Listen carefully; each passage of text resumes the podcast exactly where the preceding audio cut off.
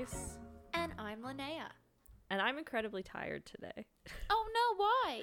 because I actually went out. It's for a good reason. It was like the the first what did time. you do? Well, Eric has some friends in town, and so they all went to the local, and so I was Oh, at the fun. local. It's been so long since I was out past midnight. Yeah. I'm such an old woman. yeah. We were there. Well, also and we- COVID, but Yeah. With the third wave ending and like vaccines coming back, it just felt like everybody wanted to do everything all the time. yeah. And so, but that just meant like going on like weekend trips somewhere, going camping whatever. Yeah. Anyways, it's just been a long time since I went out and I was like, okay, time to go home. It's like it's 11:30. We're going to be good. And Eric was like, it's 1 in the morning. I was like, oh. Uh-oh. Well, if you're ever in Halifax, the local, it actually has cheap beer. It's we like, love the local. it's a great bar, and it is the only bar with jet. Like you can actually get a like a pint for less than four dollars, which is Yeah. Oh yeah. It's insane. unreal. Our bill, we had a pitcher and two pints like over the course of the evening. That was the other thing. It was like I didn't even drink that much, and I woke up this morning and I felt hung over. I was just like, I didn't drink that very much. Anyways, but yeah, it was like our total bill was like twenty dollars. Yeah. It's It's always like, a ah, nice like end you. of the evening at the local. Thank you, local. Because you know we had to drink to forget that we now live in a police state, which is fun. Oh Jesus. Halifax had a tumultuous week of Well, removing the- homeless people from. Yeah. they're, I mean like, the world in general had a tumultuous week. Like no news was was fun. Like there was no good news this week. Um Everybody wanted to have a boring week, and the world was It like, didn't "Not- happen." Not today. Yeah, we uh, like from the lowest scale, like from the lowest, from the lowest inconvenience of my week, which on a- another week might be like the highlight of our podcast, was that we had a massive power outage at my work and had to send home the like 65 day campers that were there. And it was like a widespread power outage over the town, and we couldn't keep them there because our washrooms no longer worked. Wait. And so we had to call all their parents and send them home. Why was it weather? Um, a transformer blew and it took out like half the town's power, but the other half was fine. So like half the parents were like, "Oh yeah, we're in darkness," and the other half were like, "What are you talking about? like, what's wrong with your facility?" And I'm like, "It's not us." But anyway, I and it was not me. we have a pool and a rink, and those things sound fun until the power goes out, and then you have a pool where the rink should be, and you have a pool that hasn't had running water, so which means that the whole thing has to be drained. Anyway, You have a so, but that was like the lowest piece of interesting and not good news this week because yeah, Halifax. Hel- I think it's safe to say that Canada in general is in the middle of a housing crisis. I, I don't think it's just specific to Nova Scotia. I know I have friends past New Brunswick and Ontario and Quebec who are feeling the same kind of strain. But uh, we just had an election here in Nova Scotia, and instead of uh, the people running for the election doing anything about the homelessness instead of our premier at the time doing anything with the homelessness he just didn't do anything well the election was going on and then the day the election ended the next day they start going policing homelessness fairly aggressively in my Yeah. humble opinion yeah. So like, my mho mho I don't know what I'm talking about, but in my opinion, yeah, no, uh, it was. it wasn't cool Well, it was just like shitty because so the party that won is the PC party. Yeah. Which whatever, whatever your opinions, I'm not going to state beliefs on that. However, they won a landslide majority with only 2%. They only had the popular vote by 2%. yeah And they won by like 14 seats, which is crazy for Nova Scotia. yeah Um, and then the very next day, so apparently journalists were saying that the police had kind of intended to do it on this day because they figured journalists would be more interested in talking about the election and so there would be less news coverage of them what the fuck? kicking people out of tents and then giving people like $300 tickets Yeah. And it's like they're living in a tent. You think they can afford a $300 ticket? Yeah. So I had a couple friends who were there, but I do have one very good friend who I've spoken to, and he is a journalist. He was kind of brought on to the scene the day of and the day after and he's been doing a lot of like kind of coverage on on this and, and what i've heard from all of those people because like i wasn't there was that you know the police started to clear out the the homeless um kind of like camps these were not cities like these were like half a dozen tents on an area of grass. Like yeah, they were like scattered throughout the city in a Yeah, couple so- of different public parks and it was Yeah. like groupings like I think of most was probably like 20 tents. and I and that would be like large. That's one of the larger groups. And so basically what started happening is that the police very early in the morning started going and, you know, asking people to leave. As this started to happen throughout the city, more and more people started to hear. And so as the day progressed, once the police, the Halifax Regional Police, got to the Spring Garden Road location, um, there was a group of protesters. And so then uh, Halifax police, in my, as I said, in my opinion, and, I, I'm not laughing because I think it's funny. I'm laughing just because it's such, uh, it's, uh, I want to say an absurd, absurd like, situation, yeah. but yeah, but I, I don't have another word for it. Um, and the Halifax police, yeah, there was pepper spray and uh, force, and um, no one had their nameplates on, and it was just very, uh, yeah, it was a very, it became a very aggressive scene from what I from what I've read and from people I've talked to who were who were witness to it. Uh, but then I did watch. My God, what a waste of time! I did watch the Halifax Regional Police's uh, statement the following day Oh, or two so days funny. later. It was so funny. What a tool bag! I heard it on the radio and it was Oh. like they were basically like, yeah, those protesters showed up knowing that we would pepper spray them. That's why they had like so like protesters were carrying around like gallons of milk. yeah, Um, and I'm like, do, do you think that's because they expect police to pepper spray them for peaceful protesting? Like, isn't that more of a like negative on you that they're like assuming that you guys are going to use force at some point? basically it was like, well, they had jugs of milk, so they knew we were gonna pepper spray them, so we did, so they could use their milk. like you don't want that milk to expire. It was a were hot day. They're like, we were doing them a service because of the milk. I was like, oh, this is so stupid. And the guy talking wasn't there. Like he, the Halifax Regional Police chief wasn't at any of the protests or anything. no, yeah. And, and so every time he'd be like, um, I don't know why I wasn't there. Hang on. And then he'd call up some random cop who was just like, oh, well, um, it was like this. And I don't, I don't know. It was a lot of people. And then he'd like go stumble down the stairs. And then he'd be like, so there to answer your questions. Yeah. And like every reporter, he was like, wow. Like literally, he was like, wow, thank you so much for your great question. Insert name here. And then he was like, the Halifax Regional Police believe we did nothing wrong. And da da da. da. And then he talked about how two police officers, and I'm sure everybody's heard this, but he went on and on about how these two police officers were injured. One got pepper sprayed by HRP, and one got hit by another officer in their car. like no officers were hurt by protesters. No, It was so Um, funny.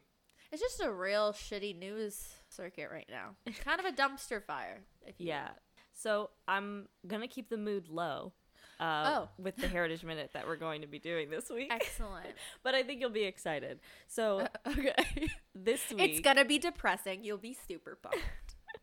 this week I decided to do uh, the Underground Railroad Heritage Minute. yeah. It's a great Yeah. one. Oh, it is. It's But sad. it's sad. I mean, in in concept, of course, they reach freedom. Basically, if you don't know what the Underground Railroad was, it was a network that got uh, escaping slaves to British North America, where slavery had been abolished in the 1830s. So they were able to find some level of freedom once they came to the North. And not all of them ended up in Canada. A lot of them just go to northern states, and Yeah. that all kind of changes over time depending on what laws are in certain areas. The Heritage Minute itself was always really stood out because it's very dramatic. It is very. It's the first one that I honestly felt like it was very very drama filled, and it seemed like um that was the whole point of it. The point of the the point of the Heritage Minute was to be like, this is a really crazy dramatic moment in Canadian history, and Paul almost didn't make it. And I almost didn't make it. yeah, that's one of the iconic lines. Is that anyway? There's I I know you'll get into this, but for those who haven't watched it, there's like a father, and I think it's his children. I don't think she's his wife. No, I think it's his two adult children. That's the dynamic I was always given. Was it's their dad. I thought it was their dad. Um. Anyway, so they're coming in. the The daughter is very concerned that her father is not going to make it, and so like her iconic line in the Liza is her name Mm. in the Oh, yeah, Liza. minute is that, and I only know that because the white Canadian is like Liza, it's okay. um, and then uh, but anyway, Liza's like Pa ain't gonna make it, and then she starts running through the town trying to find Pa, and then everything They find okay. him. They they find him. Spoiler. Spoiler: They find him. They yeah, find him. it's basically like t- two escaped slaves have arrived in some station house with the woman who is overseeing this leg of the underground railroad which is canada like this is the end point. And the daughter liza is very convinced that their father is not going to arrive. And so she starts like screaming and she's like running through the streets.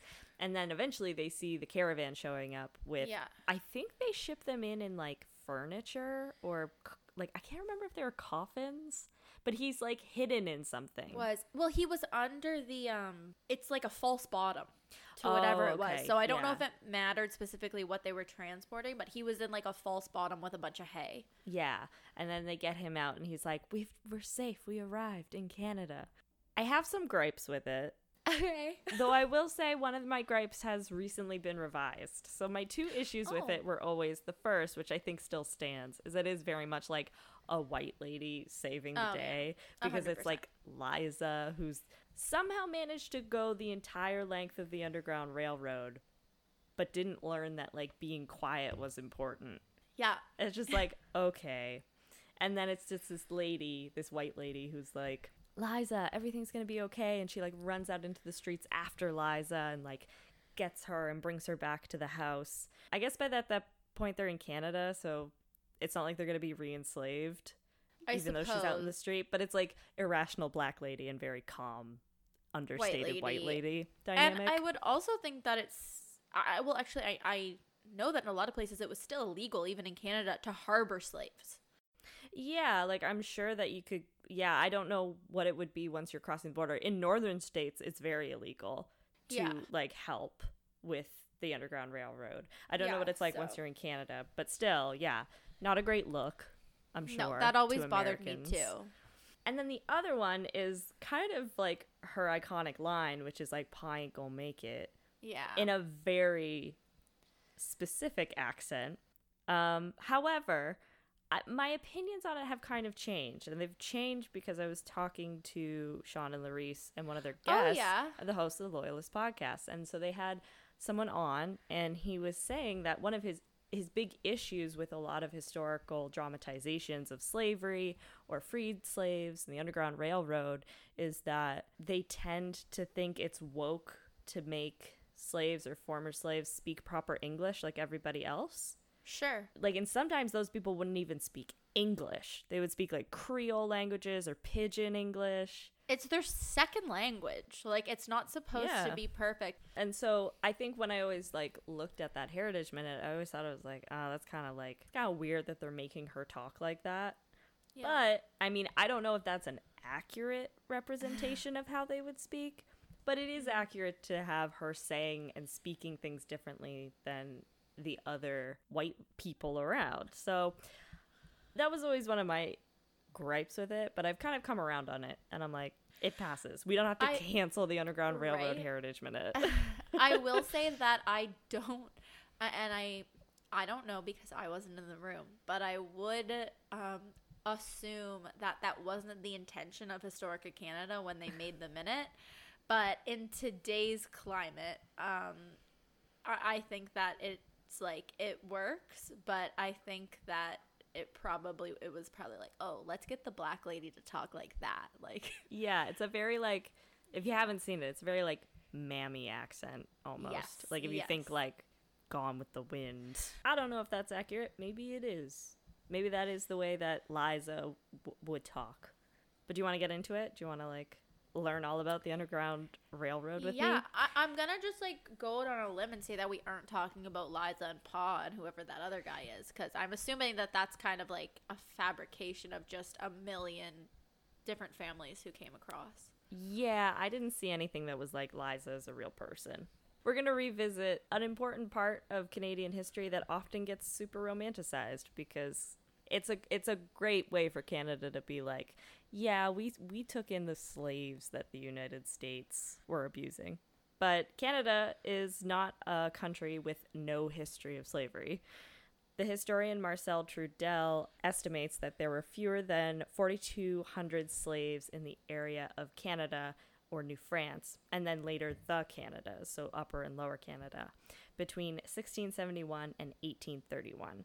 Around two thirds of these slaves were indigenous people, and they would have typically been called Pani, which was like the French interpretation of the word Pawnee, who mm, are a specific group of indigenous people, and one third would have been of African descent.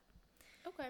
They were usually house servants or farm workers, and the number of black slaves increased during British rule, especially with the arrival of the United Empire Loyalists after 1783.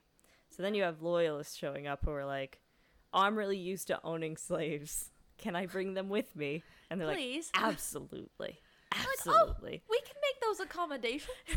Yeah, it's like you're type you're sending like uh like notes to your Airbnb.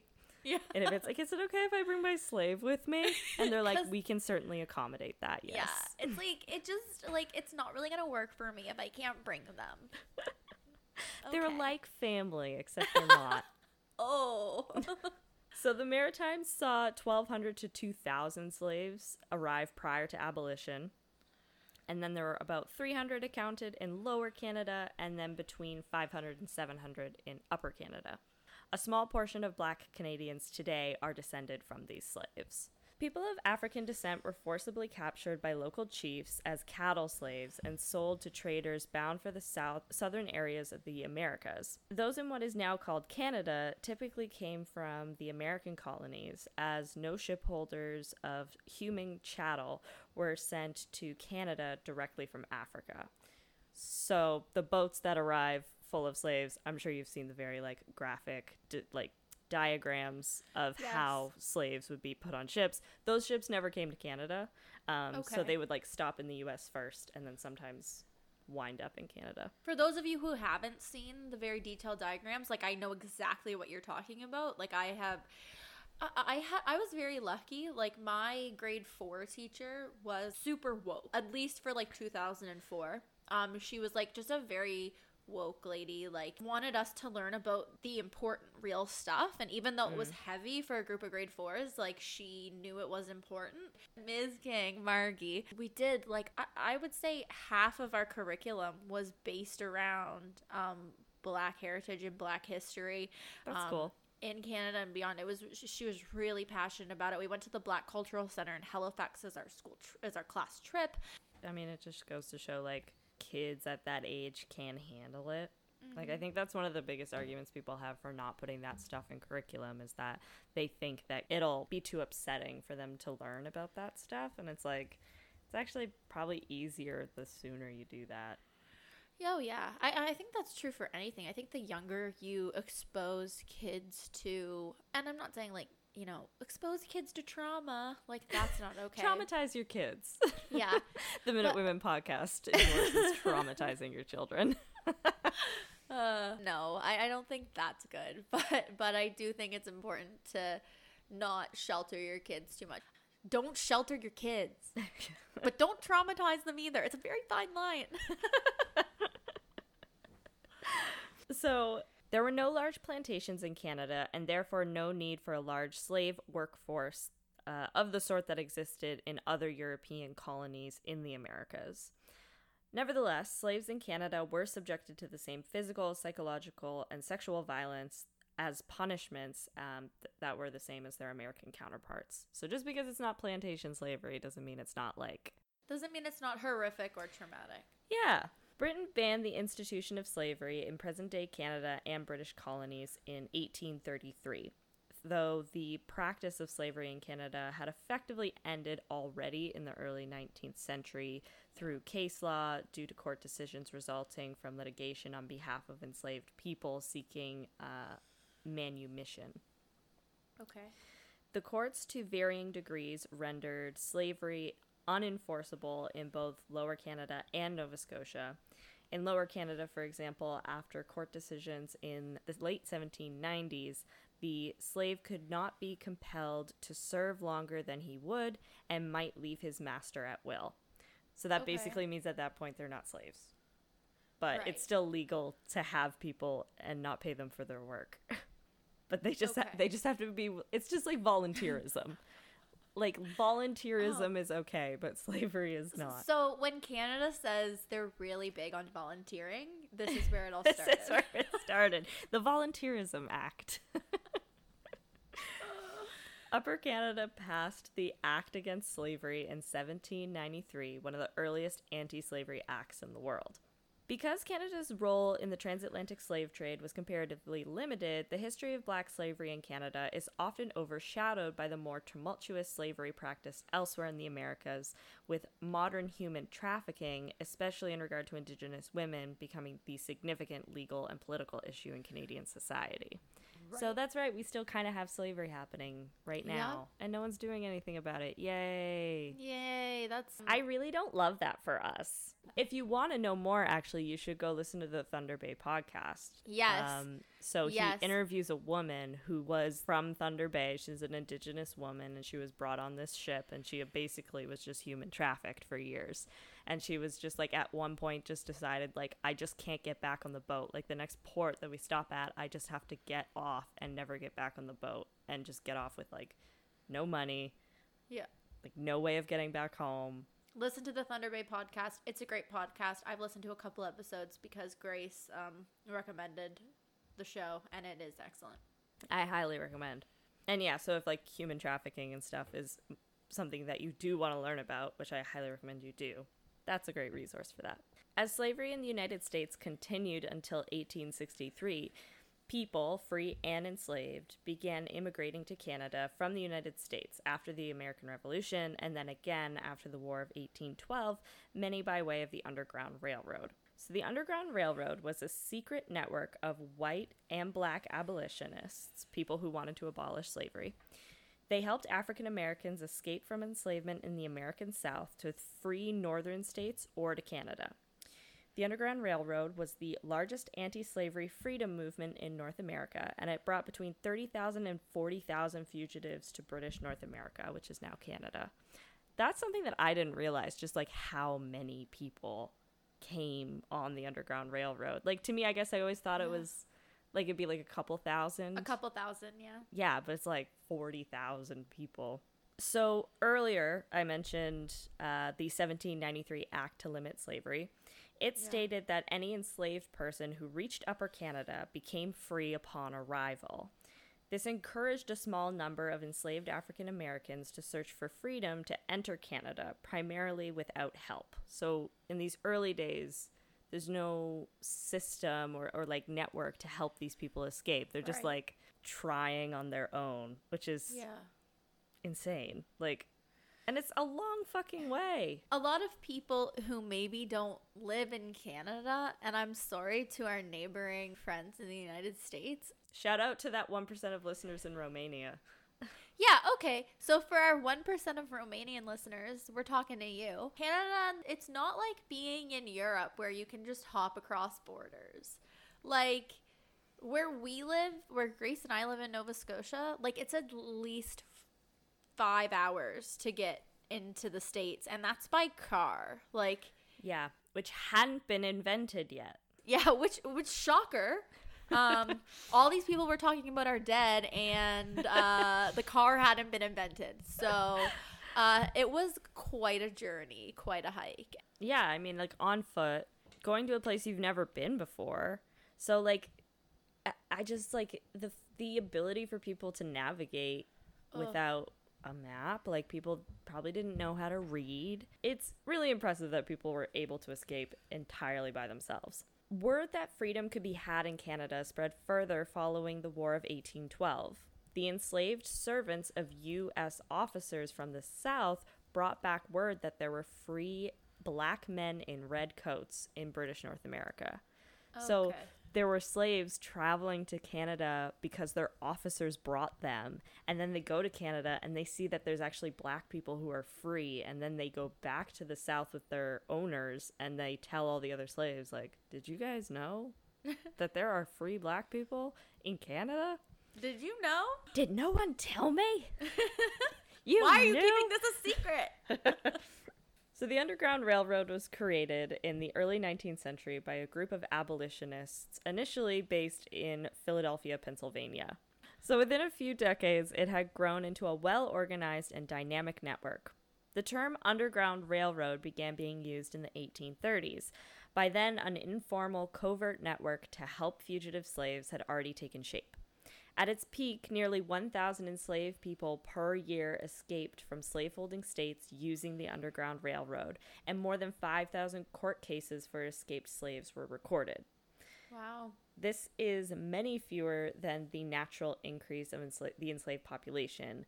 Um, so, in other words, more slaves are being born than those that are able to escape, but it is still an amazing accomplishment. It's still progress. Yeah. Yeah. The resulting economic impact of slaves escaping was minuscule. So the fact that slaves are running away and finding freedom really isn't impacting the cotton industry or the tobacco industry or any of the industries that slaves work on plantations for. Uh, however, the psychological influence on slaveholders was very evident.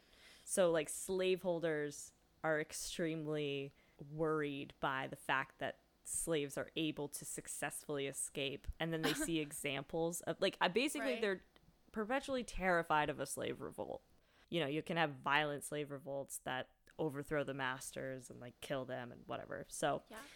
under the original Fugitive Slave Act of 1793, officials from free states were required to assist slaveholders or their agents uh, who re- recaptured fugitives, but citizens and governments of many of these free states ignored the laws. So initially, the Fugitive Slave Act says that, you know, if I go to New York and I'm looking for a slave that escaped, you guys have to help me find it, and then I can take the slave home. Not me personally. I'm not a slaveholder. Yeah, I was gonna say not like it's like a human being or anything. But most people ignore it. Like there isn't like it's a law, but everybody ignores it, like jaywalking. Um, Just like that. it's the exact same. Just jaywalking to freedom. Uh, With with heavy lobbying by Southern politicians, the Compromise of 1850 was signed, uh, and it passed after the Mexican American War. As if there's a bill called the compromise. The the Compromise. compromise of 1850. Can we all just compromise on my ability to own people? Can we just reach a compromise? That's all I'm asking. Can you just you don't need to help me, but it's got to be all right for me to own this family because they're like my family, except they do everything for me and I do nothing for them. It's just like you and your mother. I may just be a country lawyer, but I think this man knows what he's talking about. Can't we all just get along and have some biscuits and sweet tea? Nothing, uh. nothing against Matthew McConaughey, but like that accent owned slaves. that accent drives a Lincoln and was opposed to Lincoln getting elected. You know what I like about keeping slaves?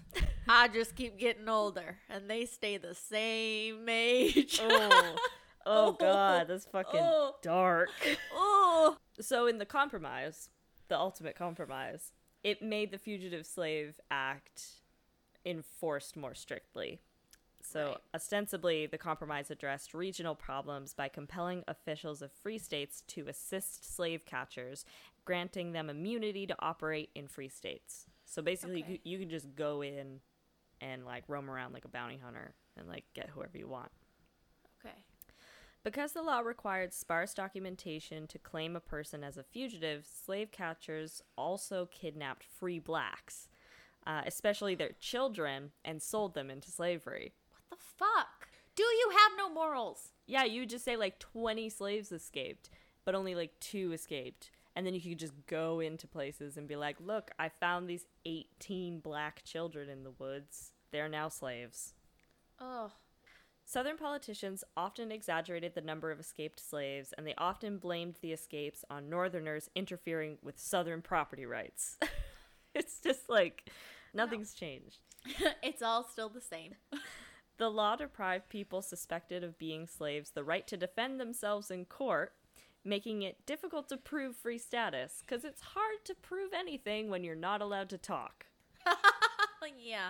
You just have to sit there, and people are like, Are you a slave? And then you can't say anything, and they're like, I think you're a slave. Yeah, And it's like the friggin' Salem witch trials. Oh, are you a witch? We don't know. We're gonna burn you at the stake and see if you live. Oh, dead, not a witch. Whoops. Yeah, the only way for us to determine if you actually are a slave is to enslave you and make you work on a plantation for 10 years. And then after 10 years, we will assess if you actually were a slave. also, the, the compromise had basically this de facto bribe written into it, whereby judges, if they ruled a captured black person was a slave, they would get paid $10. And if they ruled that they were actually free, they would only get paid $5. What the fuck? yeah, I don't know how you can possibly justify that. Many Northerners who might have ignored enslavement issues in the South were confronted by local challenges that bound them to support slavery. This was a primary grievance cite- cited by the Union during the American Civil War, and the perception that s- Northern states ignored the fugitive slave laws and regulations was a major justification for secession. All of this demonstrated the imperative for the Underground Railroad to remain quiet and secret. The Underground Railroad was not an actual railroad, if people didn't know. Yeah. There's no trains. Well, know, sometimes it- there's trains, but it's not a railroad.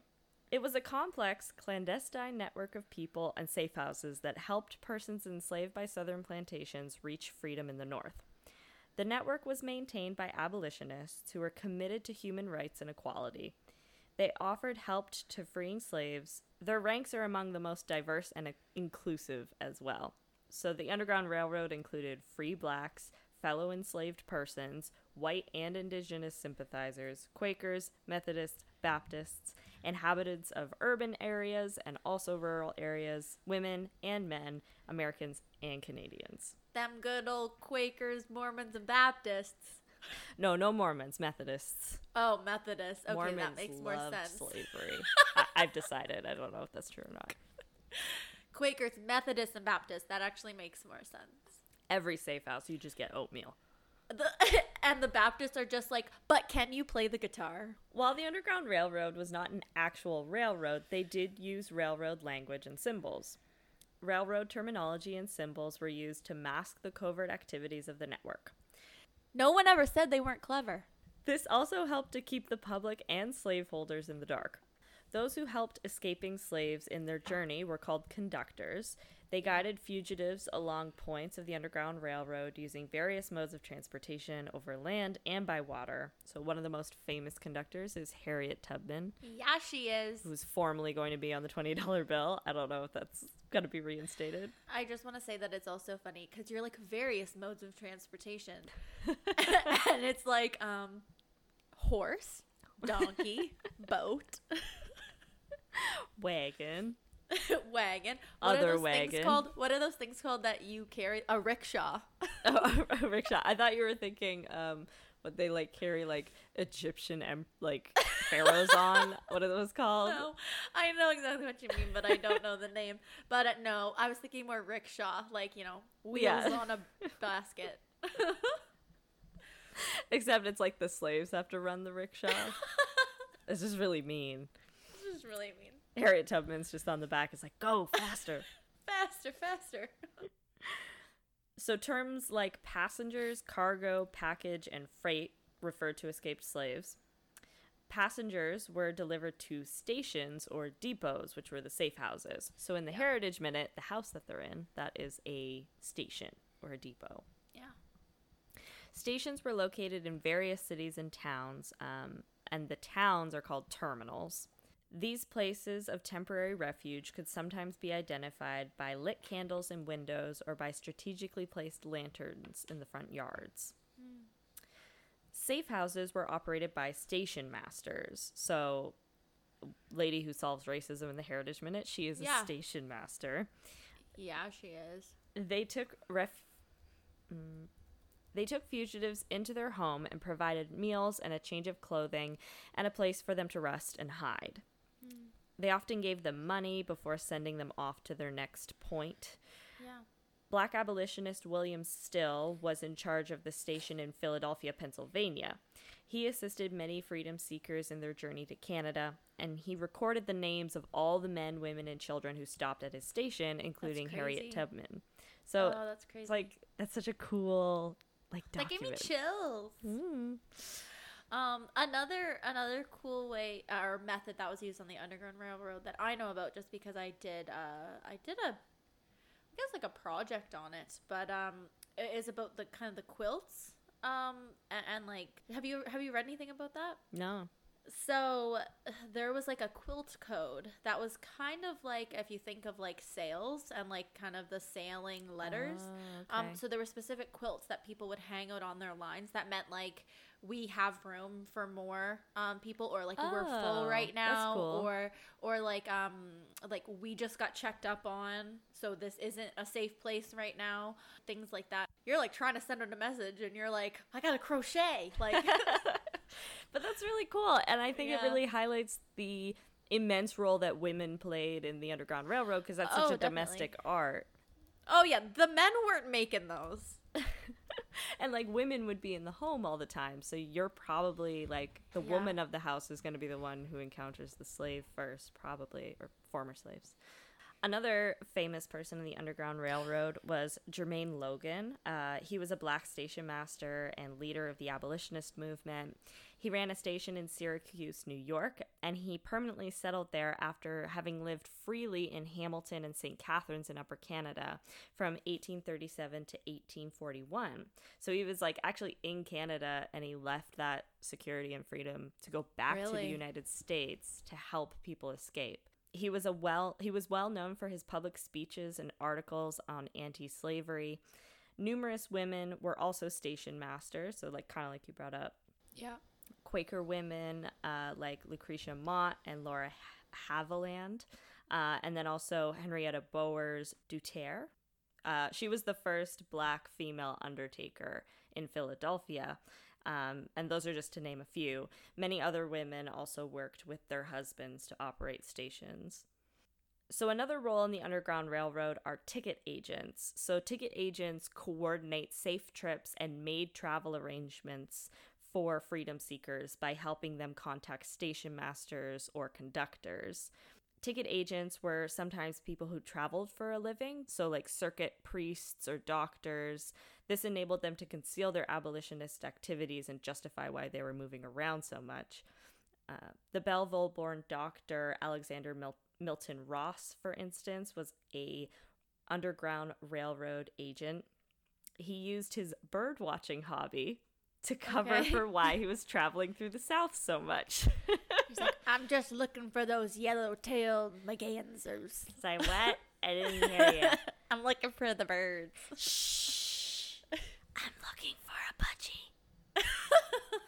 it's like, oh, you scared them off. He even provided them with a few simple supplies to begin their escape. Uh, so the people that he would contact. People who donated money or supplies to aid uh, escaped slaves were called stockholders. Oh. The routes that were traveled to get to freedom were called lines. The network of routes went through 14 northern states and two Crazy. British North American colonies, so Upper and Lower Canada. Um, at the end of the line was heaven, or the promised land, which was free land in Canada or the northern states. The drinking gourd, uh, which I feel like is probably the thing that most people know about Yeah. the the Underground Railroad. That's what we would call the Big Dipper. It points to the North Star, and so that was a big way for slaves to know that they were going in the right direction. The journey was very dangerous. I don't know if we've really emphasized that enough yet. Um, many made the treacherous voyage by foot. Freedom seekers were also transported in wagons, carriages, on horses, and in some case by train. but not but not rickshaw. rickshaw was not specified, no. But the Underground Railroad uh, did not only operate on land. Passengers also traveled by boat across lakes, seas, and rivers, and they often traveled by night and then rested during the day. Uh, so, as I mentioned, an estimated 30 to 40,000 freedom seekers entered Canada during the last decades of enslavement in the U.S. Between 1850 and 1860 alone, 15,000 to 20,000 fugitives reached the province of Canada. It became the main terminus of the Underground Railroad. And this is especially true after the Fugitive Slave Act meant that people could go into northern states and still operate with full legality because yeah. Canada was the only place where that wouldn't apply.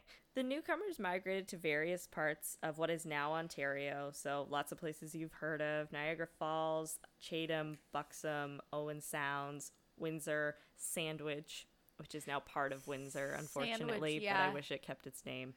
Uh, That's a cute name. Hamilton, London, Bradford, uh, Oakville, Toronto. All these places are destinations for people on the Underground Railroad. They also fled to other regions of British North America, New Brunswick, Quebec, and Nova Scotia.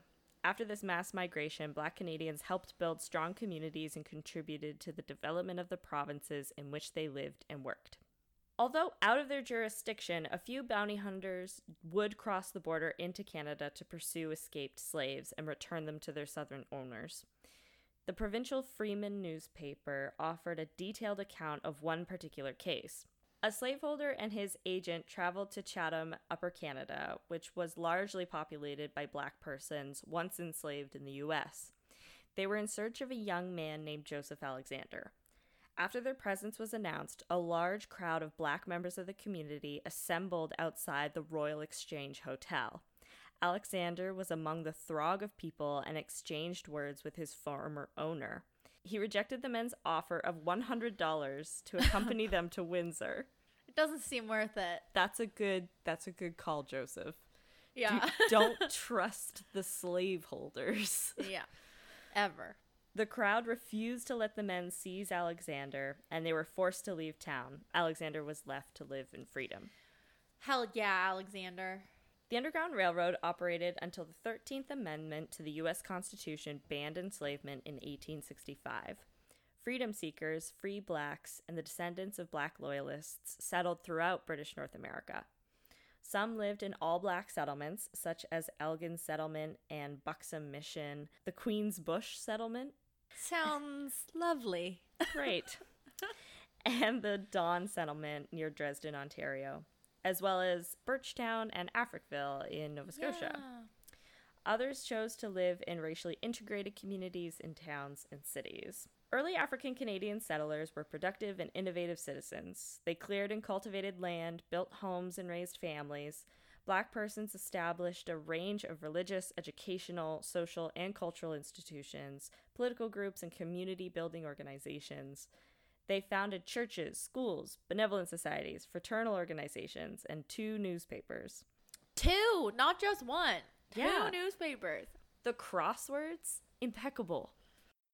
During the era of the Underground Railroad, black men and women possessed and contributed a wide range of skills and abilities.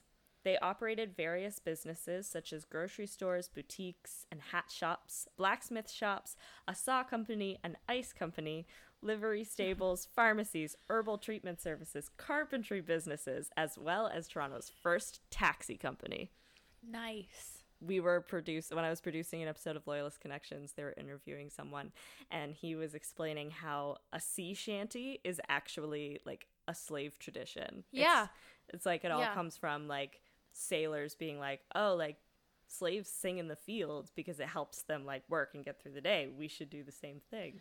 Um, yeah. And also, a lot of sailors were black, even though people think it's a very white profession. It's true. I actually only know that because of the Folk Harbor Festival in Lunenburg. There, oh. I, I like. I remember one time when I was young, and I'm a, I'm a jerk because I don't remember. It was, I think, Lenny Gallant.